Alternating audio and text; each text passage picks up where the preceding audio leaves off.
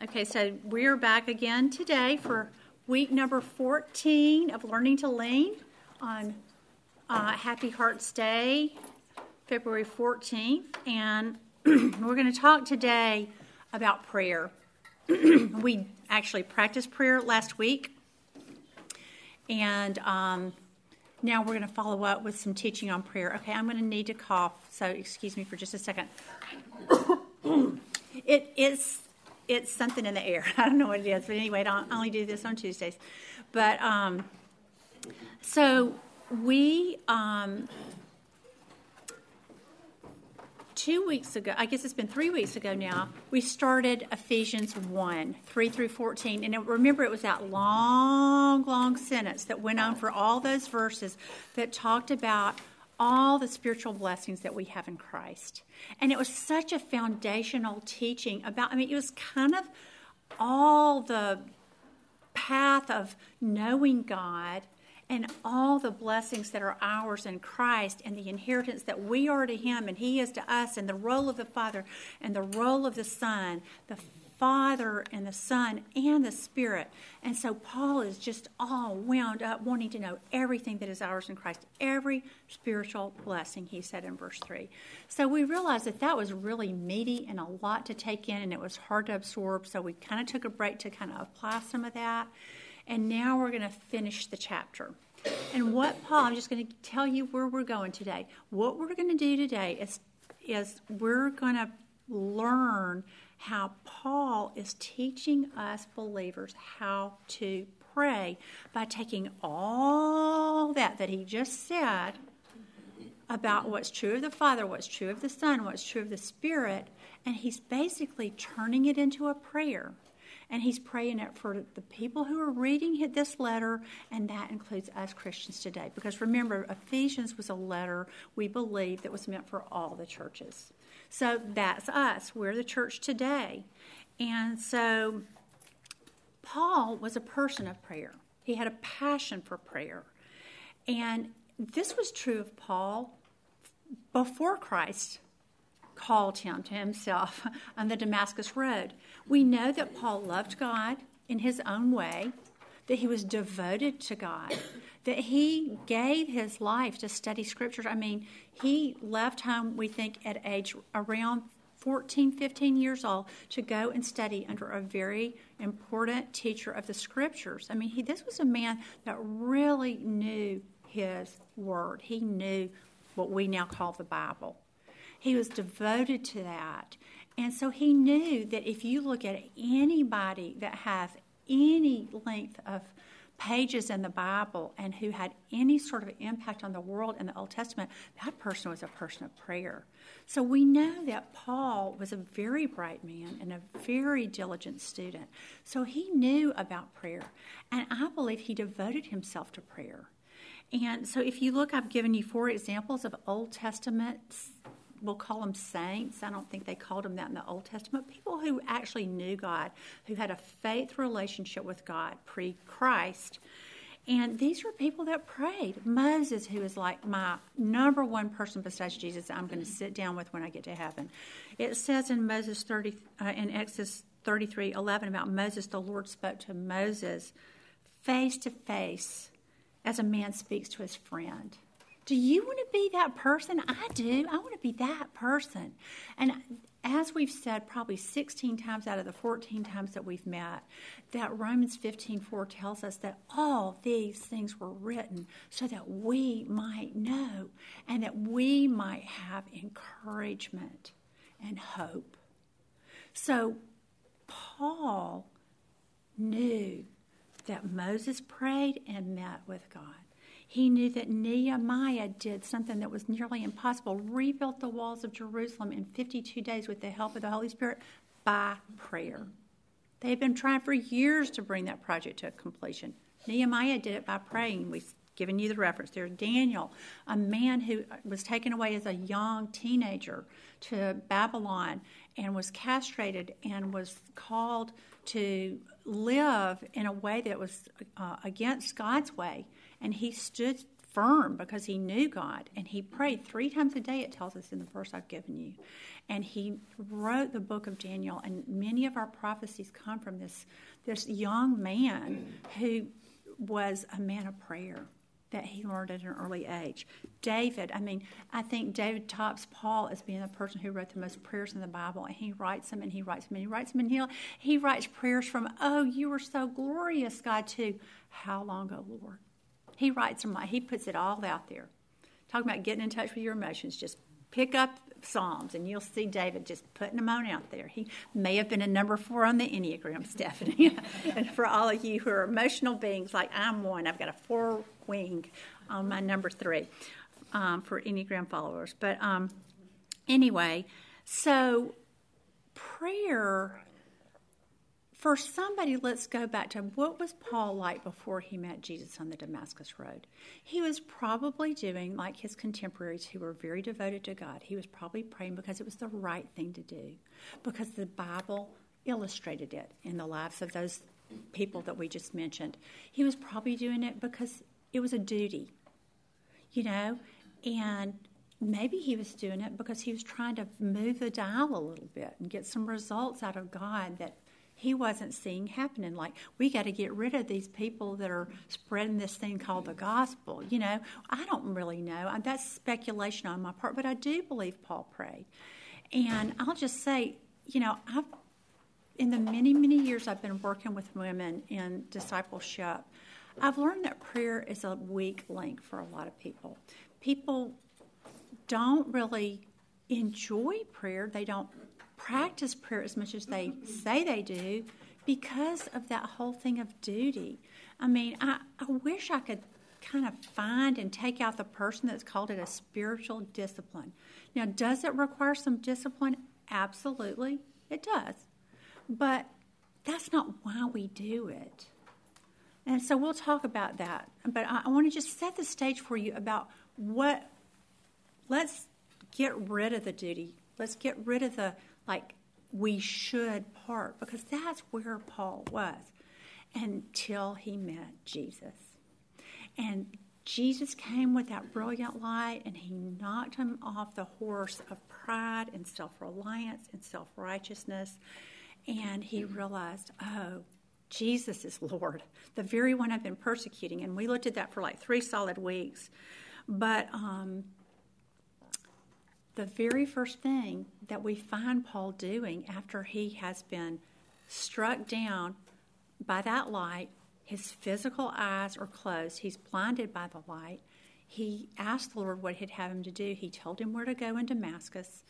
Um, he sat there waiting for the next thing to happen, and God calls Ananias and says, "You know, go, go, go, pray for your brother Paul, or Saul as he was called then. And of course, Ananias was terrified because this man was killing Christians. And listen to what God says, and I had to do it in the King James because it just reads so much better in the King James. But this is what God said to Ananias He said, Behold, he prayeth. Paul, the very first thing he did when he sat still was pray. So we know this man had a, a habit and a desire for prayer. And so he had a really good foundation. I wanted to talk about the characteristics of a person of prayer. And I think it's important for us to kind of know that there are some things that are going to help you in this call to pray.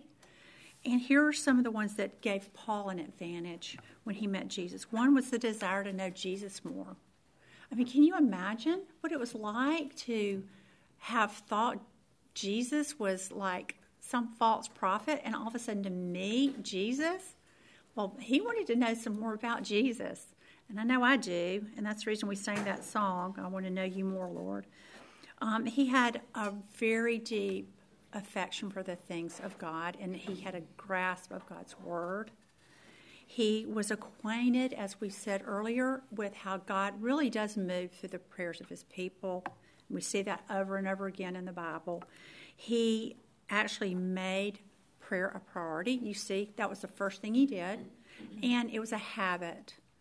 And I mean, let's just say that on the front end is that it's kind of like it's good for you and you're going to like it when you do it. It's like I love to floss and brush my teeth, you know, but I it is a habit. I mean, like we want it to get to the point where do you ever sometimes have to go check and see if your toothbrush is wet because you do it so often and you just think, was that last night or tonight that I brushed my teeth? You know what I'm saying? That's when, it, when you really know that it's a natural default part of your lifestyle is when it just comes so naturally that it's just out of the overflow of just you moving through your day. And I believe that is a great place to, you know, to pray toward. And if you're not there, that's why we're having this conversation today. We'll we'll get there. We'll grow to that place. And that that Paul at last had found a place of humility. He realized I have been so off track. And I'm going to tell you some of my story about how that was true of me too, where we re- pardon me, where we realize that we really do want to set aside leaning to our own understanding and we want to acknowledge God in all of our ways. And I mean, where does that happen, y'all? It happens in prayer. And I don't do a lot of teaching on prayer because actually I think the word scares people off. People really kind of, I don't know that they really want to pray. But if you think about it in a really organic, relational way, I think it's going to change the way you approach it and it's going to make you love it and not avoid it. And so, um, I mean, just think about having your path being made straight. Do you want that? I do. And so, well, what do I need to do to have that happen? Well, I need to acknowledge God in all my ways. Well, guess where that happens? It happens in your prayers. And so let's just take a minute to just think about. I have a feeling that as we do this listening prayer, that you're going to see that you've got more things in place than you realize you do to really have a powerful prayer life. So let's just ask the Lord real quick to show us.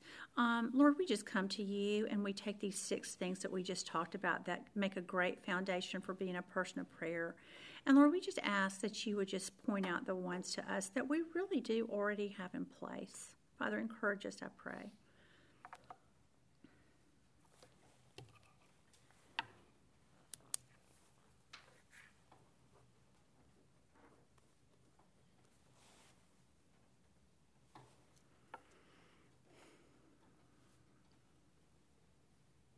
And now, Lord, we do ask you if there's one of these, maybe one or two possibly, that would best enable us to grow as people of prayers, or an area you might have us focus on as a place of growth.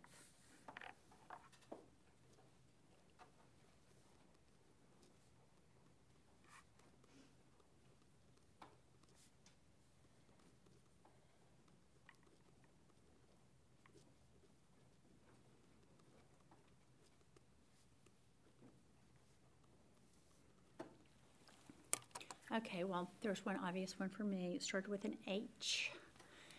Um, okay, so let's talk about how Paul grew into this new relationship with Christ. Because he really, he didn't, you know, he really didn't know Jesus. He knew a lot about the Bible. He knew a lot about God. He knew a lot about the men of God and the people of God in the Bible. But so for the three years, we said earlier in the first semester that he spent three years getting to know Jesus through prayer and taking the Word of God, opening up before the Lord, and letting God really kind of reframe for him what do these scriptures mean? Because we can't have that without the Holy Spirit. We can't really have a deep understanding of the truth of Scripture without the Holy Spirit. And if we don't have Jesus, we don't have the Holy Spirit. We learned that, you know, in that for in the first section that we studied the last two lessons. So, um, so Paul does that for three years, and he is so transformed. He is a really changed man, and so what a great guy to kind of pattern our our study after as we learn to lean. He learned to lean into prayer in, in an authentic, powerful way. And so he was so changed, and he, you can just see in this Ephesians 1 as he starts off, he, this just excitement is just building, and then he just burst out into this prayer. And I'm going to give you verses 17 through 20. He kind of goes on and tacks on some theology at the end, which I have eliminated lest we be overwhelmed. Because the, the meat of this prayer is in verses 17 and 18. So here we go. We're going to read it from the Amplified, his prayer for all the believers of Christ, all the people found in Christ. Ephesians 1 17 through 20.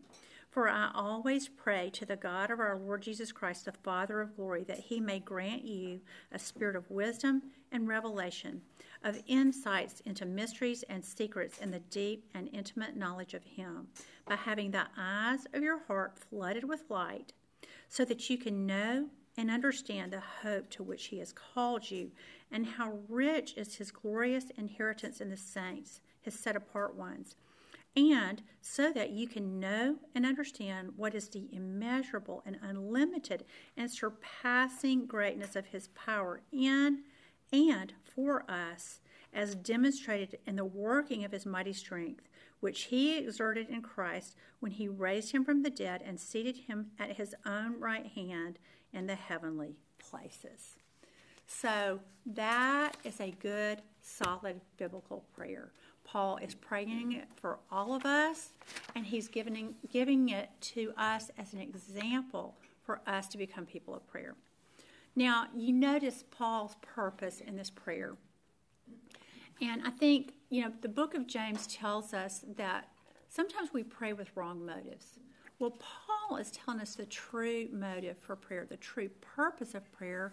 He's just saying what he's already said and what we've already studied is to know to have knowing, a deep experiential relational knowledge of the Lord. And we said, I think, on week two of our series, that Paul has already said Philippians 3:10 is his life purpose, is that he would know Jesus progressively, intimately, and more deeply. That is his goal, and that is his hope and aim and purpose in this prayer is that all of us would have that same desire and that same experience as him. And so think about it. In any relationship, there's got to be communication. And prayer is where communication happens between us and the Lord. So it's not like some duty. I had a conversation with a friend yesterday, and we were kind of bemoaning how sometimes men can kind of miss the point. And I am no, um, wait a minute, I know this word. It starts with Andy. But anyway, it's the, it's the opposite of misogyny. I think it's indigeny. It's not androgyny, it's indigeny, I believe. But anyway, y'all, y'all sociologists can write me a letter and tell me that I said that wrong. But um, anyway, I am not bashing males. I just think this is kind of a cute story. But just think about prayer in these terms. So you say to your husband after a period of just going through life, just doing your duties and getting kids where they need to be and going to the grocery store and making all the family functions and getting to Sunday school and church and then running the laundry and picking up the dry cleaning and all that stuff that we do. And then you say, well, I mean, I really kind of miss us just being us, and I wish we could do something fun. I wish we could do something relational, something intentional. I mean, like, I would really love to be pursued by you, so maybe you could ask me out, or, you know, what, okay, just You've had this conversation. And what if your husband said to you, I'll try harder? Who wants to be on the other end of that? Raise your hand if you like that answer. I know I just led the witness with my tone, but I'm just saying, I don't want to be an obligation to my husband. I want him to want to be with me because he loves me and he likes me and we have fun together and we do we're, we're a good team. And so can you see that we approach god that very same way as that husband that kind of doesn't get it? So think about all everything you want from a relationship a deep intimate friendship a deep intimate marriage a deep relationship with your child or your parent or whoever's dear to you you approach that intentionally and relationally and out of love. You don't do it because you're supposed to and you're trying harder, do you? No. So think about that. Think about how Jesus says in Revelation 3:20, "Behold, I stand at the door and knock." And why does he knock on the door of your heart? so that I can come in and have fellowship with you. That's a relationship, folks. That's I just want to be with you. I love you and I want to be with you. And so think about that in terms of what he says to everybody when he's teaching on the Sermon of the Mount. Matthew 7 7 says, Ask and it will be given to you. Seek and you will find. Knock and the door will be open to you. So, see what he's doing? He's saying to you the thing he wants you to do back to him. He's knocked on the door of your heart for relationship. You've opened the door to him. And he wants you to do the same thing.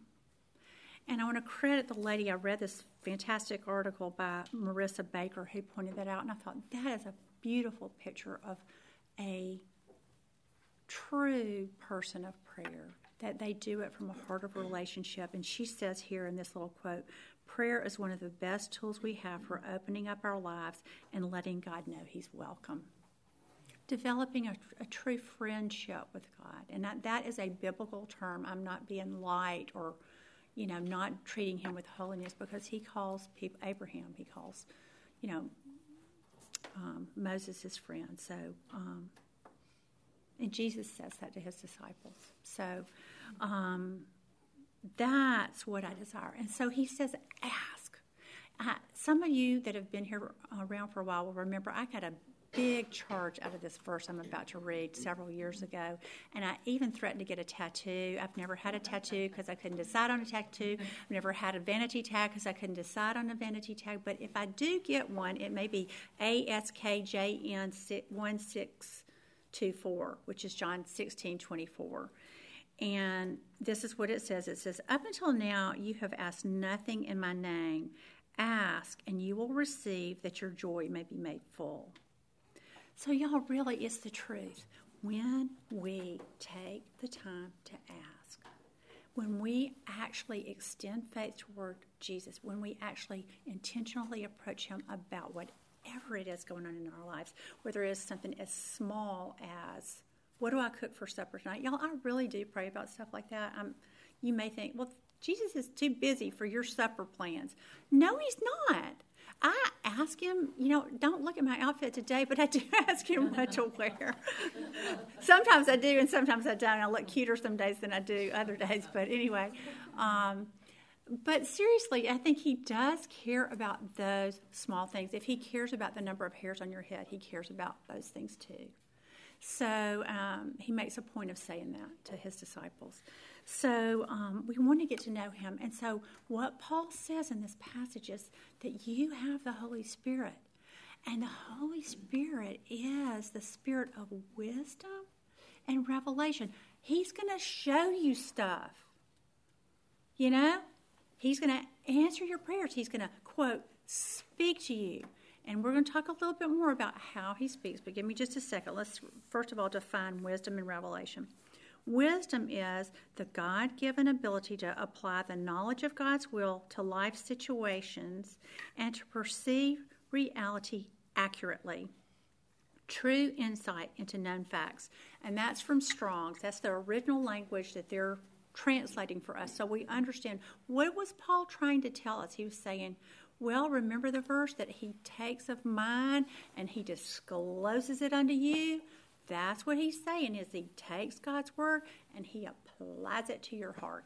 He takes God's word and he applies it to your circumstances. James 1 5 is another verse that goes with that. If any man lacks wisdom, let him ask, and God will give generously. God desires to fellowship with you, commune with you, dialogue with you about the things that are important to you. And revelation, to uncover or expose that which was previously not visible or known. Have you got any dark places in your life that you don't know the answer to? Any uncertainties, anything you, that you don't know what's coming and you may be feeling kind of anxious about that? Nobody in this room has that? okay. Uh, I've got some of those too. And we have the Spirit. And the Spirit is a spirit of wisdom and of revelation. And He is going to illumine your path. But in order for us to recognize that, we need to develop a relationship. And um, and so that's what Paul's saying that you might know him, that you might come to recognize the nudge, that you might come to recognize the voice. You might come to be able to perceive it when that word jumps off the page of your Bible and all the various ways that God speaks. Again, I'll get to that in just a minute. But but that knowing, that relational knowing versus just knowing about God and I think I've told y'all already this year, but I don't mind to repeat it, is um, one big turning point for me when I was first entering this discipleship kind of application part of my journey, which was so transformative. And that's the reason I do what I do and have continued to do it for so long, is that I can't keep it to myself. If you're not having God Spirit, apply God's word to your life in a personal way. If you're not having Jesus answer your prayers, you are missing out on all the fun because it is a joy to live like that, even in the hardest of circumstances. Um, but I had someone before I knew how to live that way, and I was so stuck and I was so disillusioned and I was so discouraged in my faith. This person was um, loved me enough to say, "You know, Kathy, you know a lot about God, but you don't know Him very well." And I just kind of went, I wish you hadn't said that. You know, I didn't really want her to say that, but it was the truth. And it was a gift to me because I didn't. So let's ask Jesus to show us where we are on that continuum. This is not about shame. This is just a, a reality check to go, oh, well, maybe that's the place I start, is to get to know God better. So let's just ask Him to show us where we are. So, Father, we come once again. We ask the Spirit to come and reveal by the Spirit of wisdom and revelation, Lord, how well we know you. Lord, do we just know about you? Do we just kind of know you as an acquaintance? Or are we growing in friendship with you? Are we friends of God? Or do we have a deep and intimate knowledge of you, or some other phrase that you'd want to give us?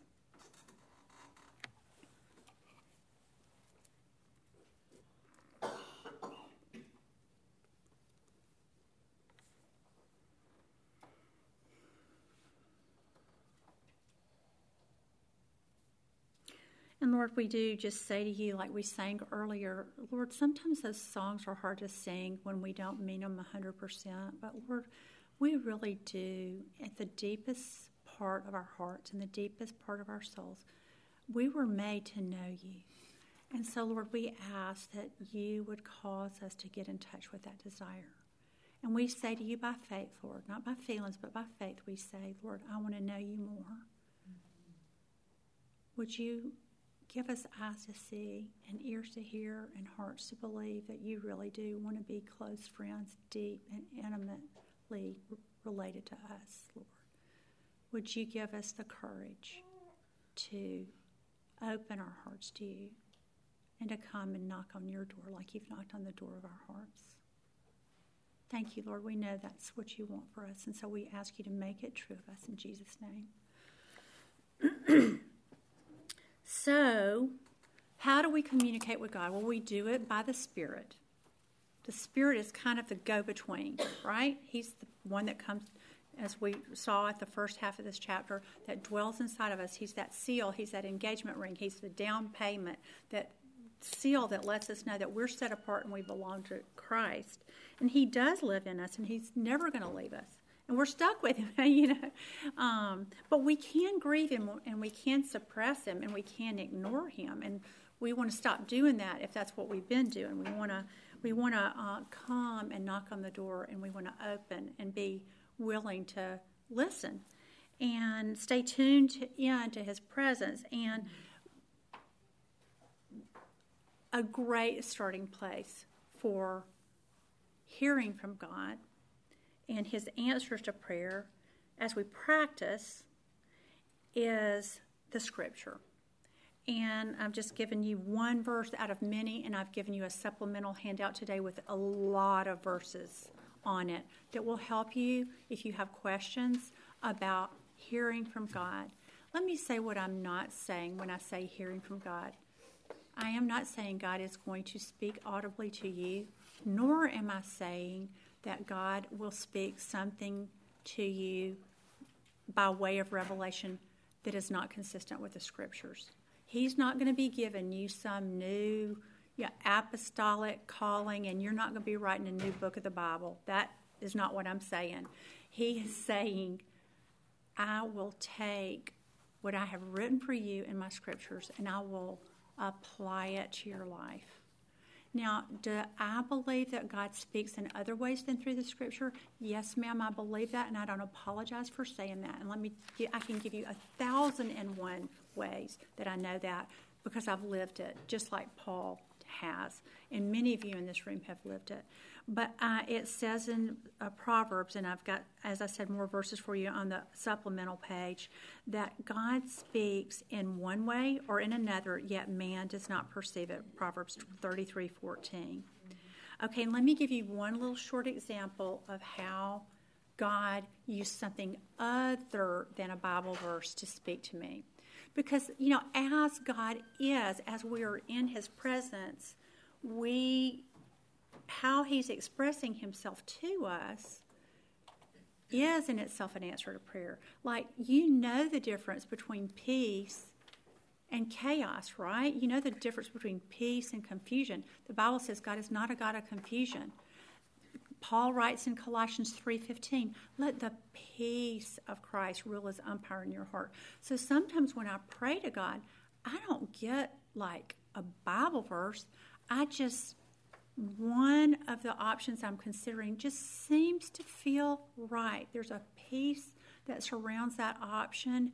And I believe that's our opportunity to walk by faith and not by sight, as it says in the book of Corinthians. I mean, it's it's it is stepping out into the light that we have and then trusting God to confirm it in other ways and He will always do that. So here's my little example. Okay, we've been talking about my hips. So let's just keep on talking about them because I, I, I can't think about much else than that. So I went to the doctor back in October. I got the surprise news that I needed not one but two hip replacements, and I I knew that the doctor was highly sought after and that the list was long and it was going to take months to get on the list. So I put my name in the hat for March 22nd for my quote bad hip and he says the other hips, quote, bad. So why don't you go ahead and schedule that second surgery? Well, I said, and does that commit me to that second surgery? Because I really hadn't, I mean, obviously haven't prayed about a second surgery because I didn't know I needed it, right? So I had them put my name on the list. I thought, okay, I feel, I, I have a peace about that. And so then I started praying. I said, Lord, you know, I'm asymptomatic on the other side. Does that is that the right thing to do to go ahead and replace a quote unquote bad hip that feels good? I mean, does is that wisdom? I don't know. I need your I am acknowledging you in this thing and I want you to to direct my path. I still don't have a Bible verse about this, but I'll tell you I had two things happen well, I've had about three things happen. I'm going to name, name them. I've had so many divine appointments with people who go, hip replacement. I've got a friend. I need you to talk to them. Here's their number. I'm going to have my friend call you. They call me. Or I've had two hip replacements. Let me tell you my story.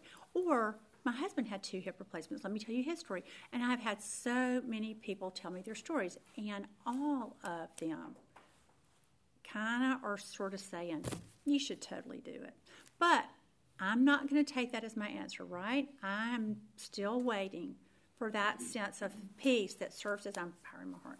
So then the next thing happens, and that is I'm really pretty good on both sides when I go in there having just a little bit of problem on the left, but enough that it's hampering me, and I'm thinking we probably need to just be evaluated. But I was really pretty good, you know, and I'm thinking six months, fine. I mean, if I have to wait 12 months, I'm fine. Can I just tell you how bad it's gotten? I have gone downhill fast in this last, say, month to six weeks. And it's like, yikes. I mean, so what if I don't have the second surgery and then in, you know, just out of the blue, I hit the tipping point and my other side goes out. Well, then I have to start all over and get back on the list and wait and waste time and all that. So I'm kind of thinking, hmm, Seems like wisdom to go ahead. Seems like it, but Lord, I'm still not 100% sure. And then we get the phone call several weeks ago that I'm going to have a grandbaby in August. So, who do you think needs two new hips before August? that would be Kit right here. Um, that's my son's decided that's the best grandmom name for me, so I'm going to go with it. So, um, so I mean, do you see how God uses people? He uses circumstances. He uses nature. He uses a lot of things to answer our prayers. I feel 100% confident that this is what I need to do. Do y'all feel good with that? Can I get a witness? And that's another way that God does, is that He confirms through witnesses. It's what it says, let a matter be confirmed by two or three witnesses, it says in the Old Testament. So I look to my people that I know have a deep walk with the Lord and say, hey, does that feel right to you? Does that bear witness with you? Does it? Y- y'all good with that? Okay, good. I'm feeling good about it. We all have peace about it. We're in oneness about it. I think God's answered that prayer. Does that help? Okay, so I just thought it might. So, and again, this takes practice. Don't think that, you know, if you're just starting this journey, there's going to be some hit or miss. And I'm telling you, I am still hitting and missing. And I've been doing this a very long time. So, um, not to be discouraged because someone may be ahead of you on that path. Be encouraged because they can help you along, okay? And then lastly, let's talk about power. And Paul uses the concept of light to talk about power because light is a very powerful thing. And he's saying that wisdom and insight is like light. Well, he should know. He's the one that saw the blinding light on the Damascus Road, remember, and it changed everything for him. And so he is going back and taking his scripture knowledge about God and all the times in the Bible that God is uh, has used light or the concept of light to talk about wisdom and revelation. He, um, I'm not sure how the timelines match up, but we have the um, we have the advantage of having the whole counsel of Scripture, and we know in 1 John 1 5 that John writes, God is light. Light is his essence. Remember the very first words he spoke in Genesis 1 2 were, Let there be light. So light's big with God, and he knows how to bring it because he is it, you know. And David, who was a man after God's own heart, a person of prayer, he says, God, the Lord is my light. I don't really need anything else. I don't have to be afraid because the Lord is my light, because that's who He is. Psalm 139 says, Darkness and light are the same to God. So if you've all those dark places that you don't know about, don't worry because God knows. It's like light to Him. He's got all the data, all the information you need. He's got the pathway to get there, He's got the pathway through it, He's got the pathway beyond it because it's the same to Him.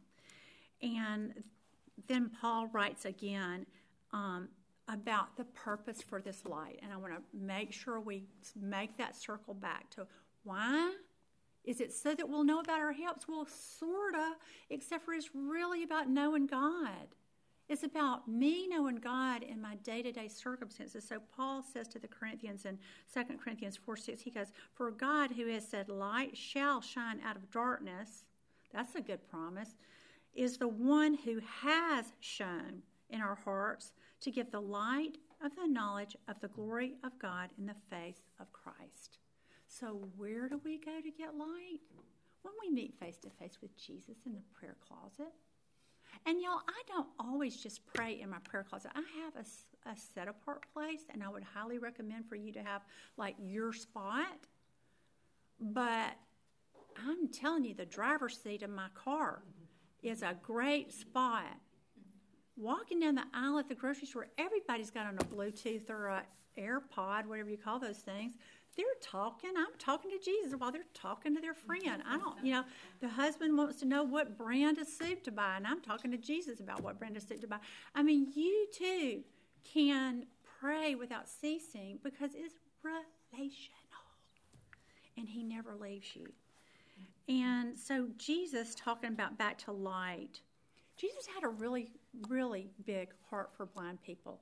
I tried to do the research on this and I couldn't get an exact number, which I found to be slightly frustrating. But what I do know is Jesus healed a ton of blind people. That was like his most prevalent miracle in the New Testament.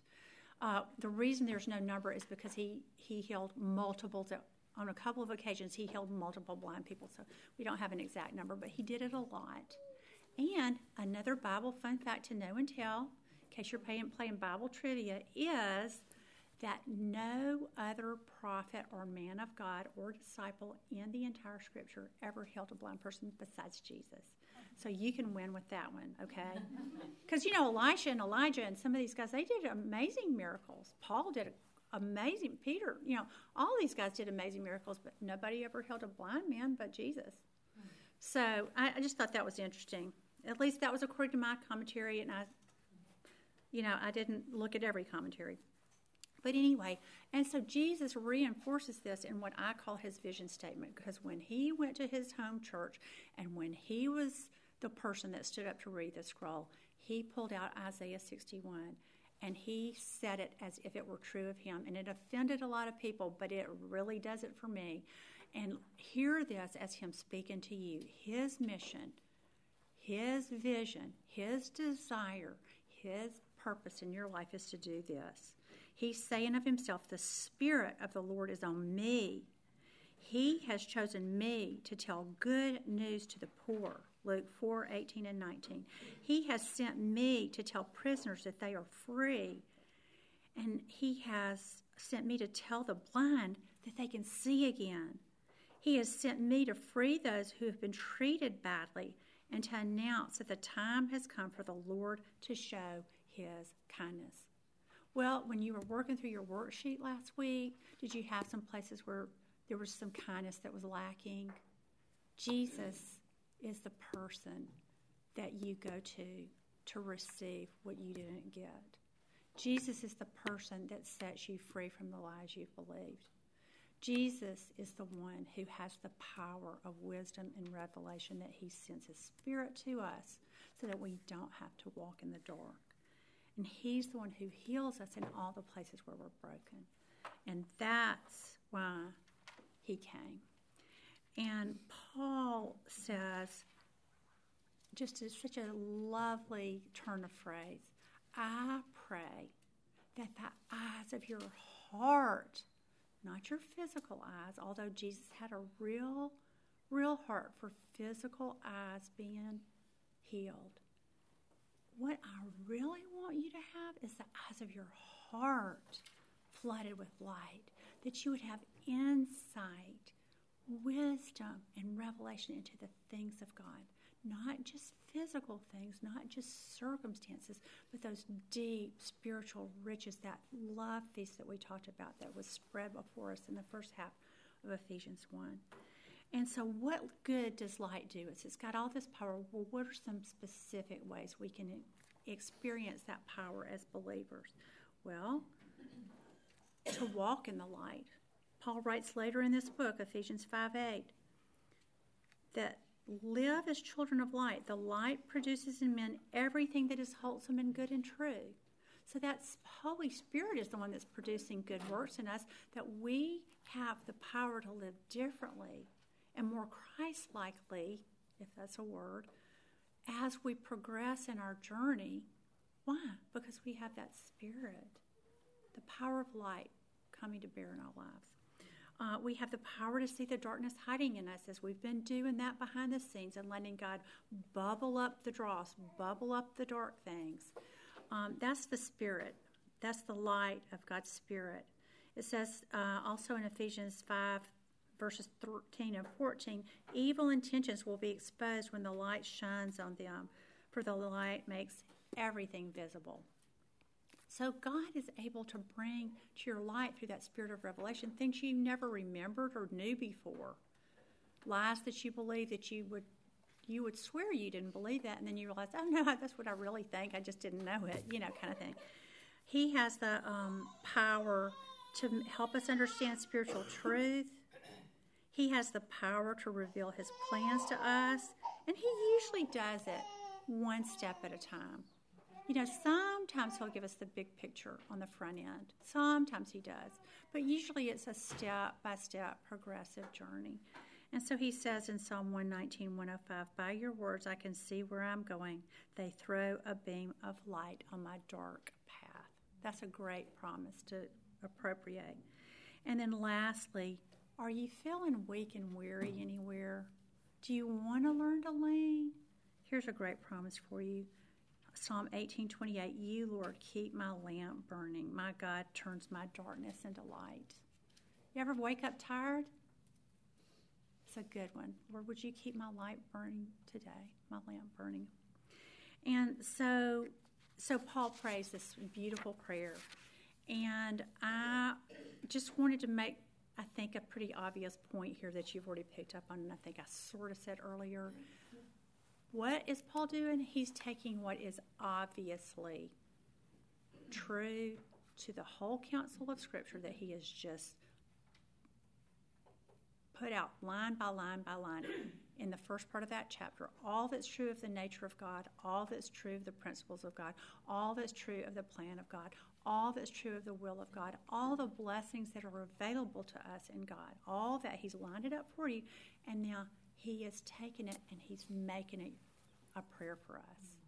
He has taken what's God's will and saying to God, Hey, God, remember you said? Remember how you said? Well, would you do that? It can be that simple. That's what it means to pray in a relational way. And there's a verse that when I read this, I went, oh my goodness, why did somebody never tell me this verse? I remember the first time I heard it because it was so impactful to me. So I'm going to share it with you today. 1 John 5 14 and 15. And I learned it in the New American Standard, so that's the way I gave it to you. This is the confidence which we have before Him. How can we be confident that God's going to answer our prayer? Well, first of all, He tells us, but here's where we can pray confidently and boldly with two feet standing on solid ground. Listen, that if we ask anything according to His will, he hears us. And if we know that He hears us in whatever we ask, we know that we have the request which we have asked from Him. So that is a good, solid prayer. Is that when you ask for any of those spiritual blessings, that's what I call a slam dunk prayer. You have just prayed back to God what He's already told you is His will. Expect it because He will fulfill His word. He will honor His promise. He always does. And then our journey is the waiting and the letting Him decide what that's going to look like and the when. Okay? And so I want to tell you a little bit about my prayer journey. And then I have kind of a little weird PS on the end of it, I think it, I'm supposed to tell. So I was very much like Saul. I learned in a church about the disciplines of my faith. And I had that little envelope I told y'all about every Sunday that I was supposed to check the boxes. And did I pray every day? Well, I wanted to make sure I could check that box. So I did pray every day. And I brought my offering too, you know, and, you know, whatever other thing it asked me to do. So I kind of was a Pharisee in some ways, kind of like Saul was. And um, I didn't have a lot of fruit in my life. And as I told you a minute ago, I didn't know God very well.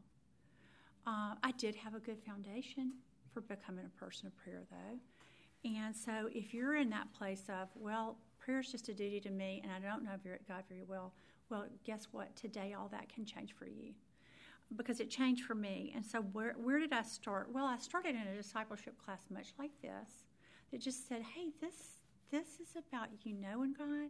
This is about you taking these scriptures and applying them to your very own life and circumstances and history and and future and all that. And so I started understanding that that God deals with us according to his word.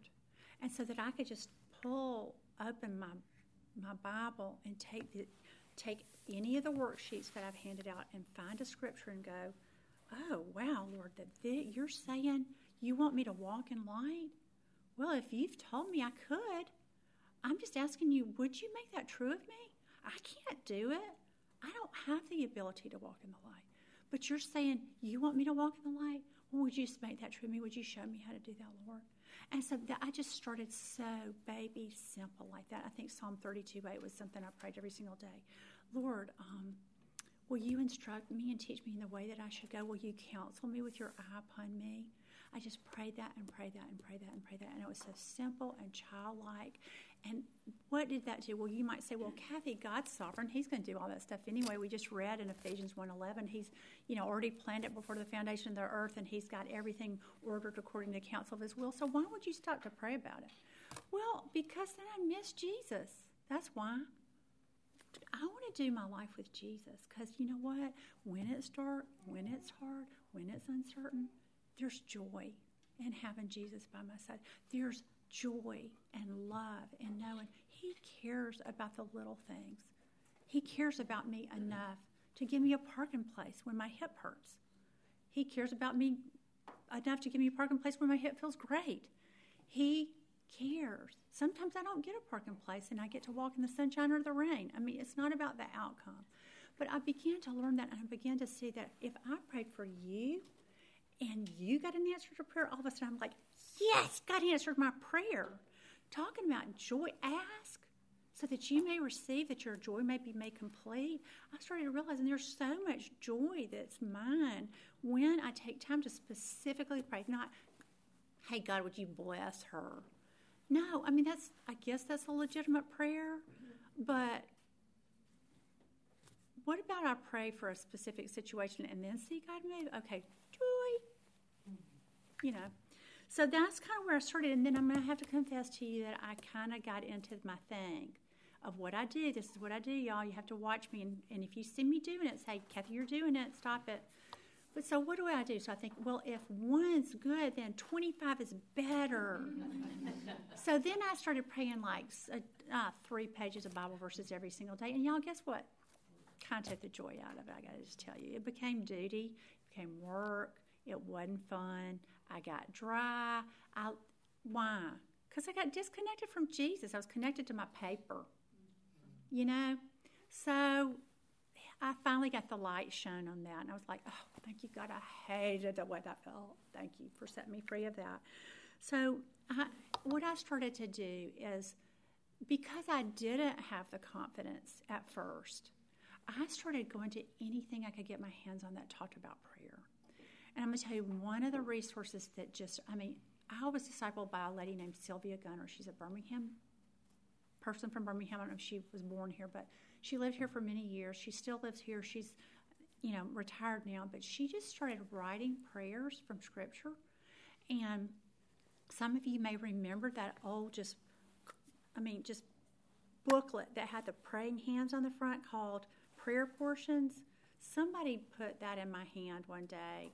And I mean, I don't even know if I know where my original copy of that is, but I mean, it got worn stinking out. And I gave it to, if you knew me then, you probably got this in your mailbox one day. You know, it was just sort of a lifeline to me because I had confidence because it was based on the scripture.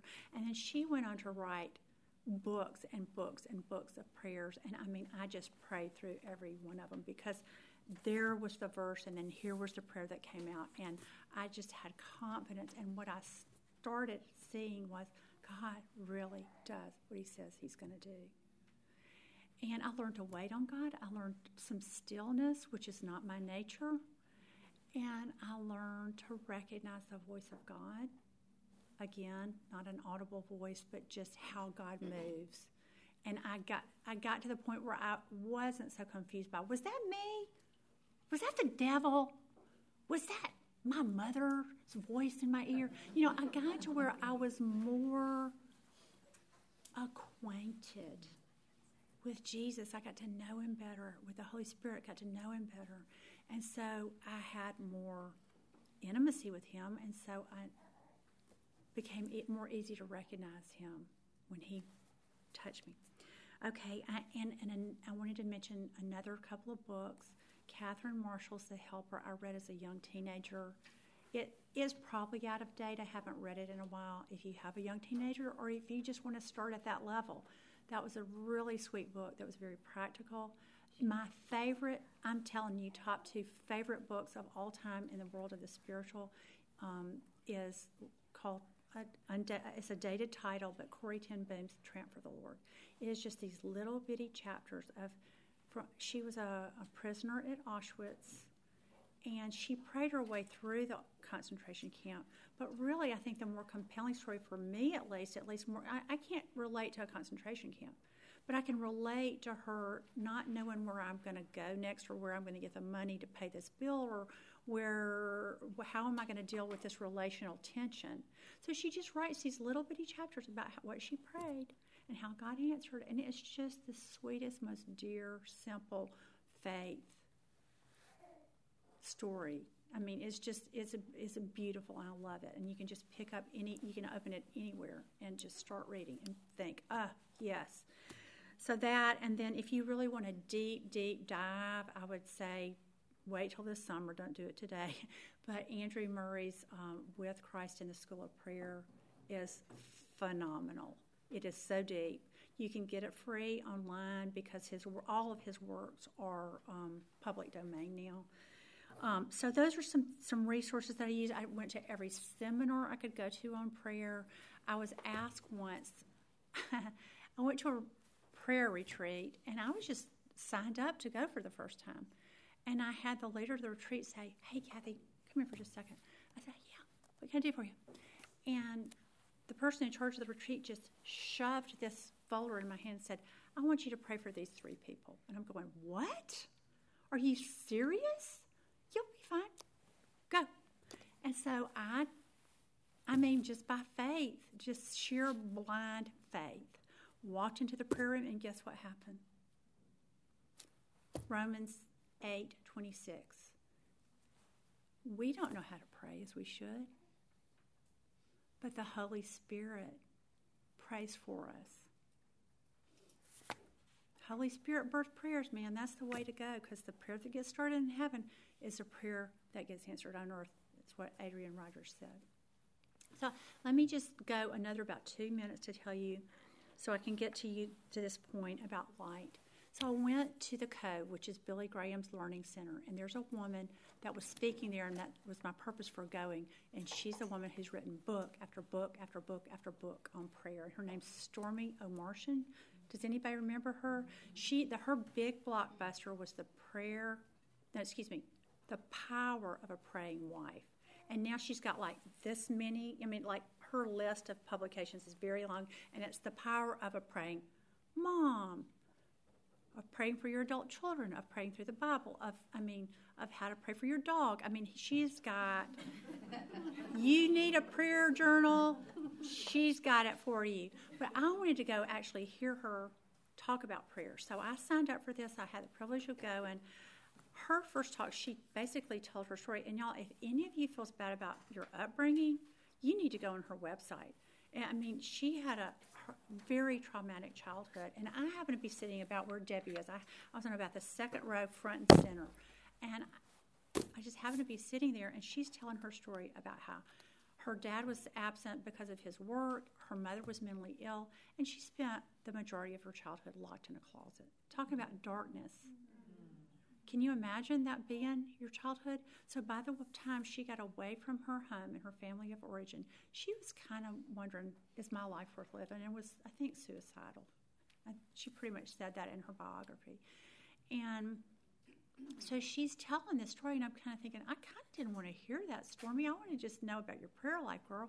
But do you see? That is her prayer life. She had she had nothing but darkness. And someone said to her, Hey, I want you to come sit down with our pastor. And he introduced her to Jesus. And she just, in a very simple way, learned how to pray. And you want another verse she started with? It's a verse I'm going to close with. Is um, a verse that I see over and over and over again because, y'all, that day when I was sitting front and center in that room and thinking, I kind of don't want to hear this. I don't this is hard to listen to. Then she said, But you know what? God gave me a promise. And this is what I cling to every single day. And she looked directly at me. She looked me straight in the eye because she had prayed this so many times she knew it by heart. She said, and I don't know it by heart, but I see 812 on my clock so many times, and it's God's reminder of me of this, of Jesus' words. He said, I am the light of the world. Whoever follows me will never walk in darkness, but will have the light of life. So that's our promise, and let's pray. Um, Jesus, thank you for saying that. Lord, we all have admitted this morning that we have dark places. We have dark places in our past that are painful. We have painful, uncertain places today in our circumstances, Lord, and within our own souls. Lord, we have um, places of uncertainty out in the future ahead of us, Lord. We have darkness that comes to us because the enemy wants to send us those messages that blind us from the truth. Lord, there's a lot of darkness in the world we live in. But Lord Jesus, thank you for your promise, Lord. I just appropriate it. I have confidence to pray it. I pray it with boldness and believing and knowing you will answer it for each person that's listening right now, Lord. That you have said, Lord Jesus, that I am the light of the world and that whoever follows me will never walk in darkness but will have the light of life. And so, Lord, we thank you for that hope. It may not look like light right this minute, but Lord, I believe that you are going to light the way for us like you said you would. Lord, we have all these promises. We have your Holy Spirit. And would you flood the eyes of our heart with light so that we might know you, Lord? So that we might get in touch with that deep, deep inner desire to know you that's planted in each one of us and that we might progressively and deeply and intimately become so acquainted with you that, Lord, you would be our constant companion. We thank you, Lord, that that is your will for us, that is your desire for us, that is your kind intention for us, and that you knock on the door today and ask us, Will you? And so, Lord, we just pray that we would have the courage to knock back. And we just thank you so much, Lord, for what you're teaching us and we just ask you, Lord, would you live these things out through us by the power of your Spirit? Not by might, Lord, not by power, but by your Spirit. And we just ask it in Jesus' name, amen.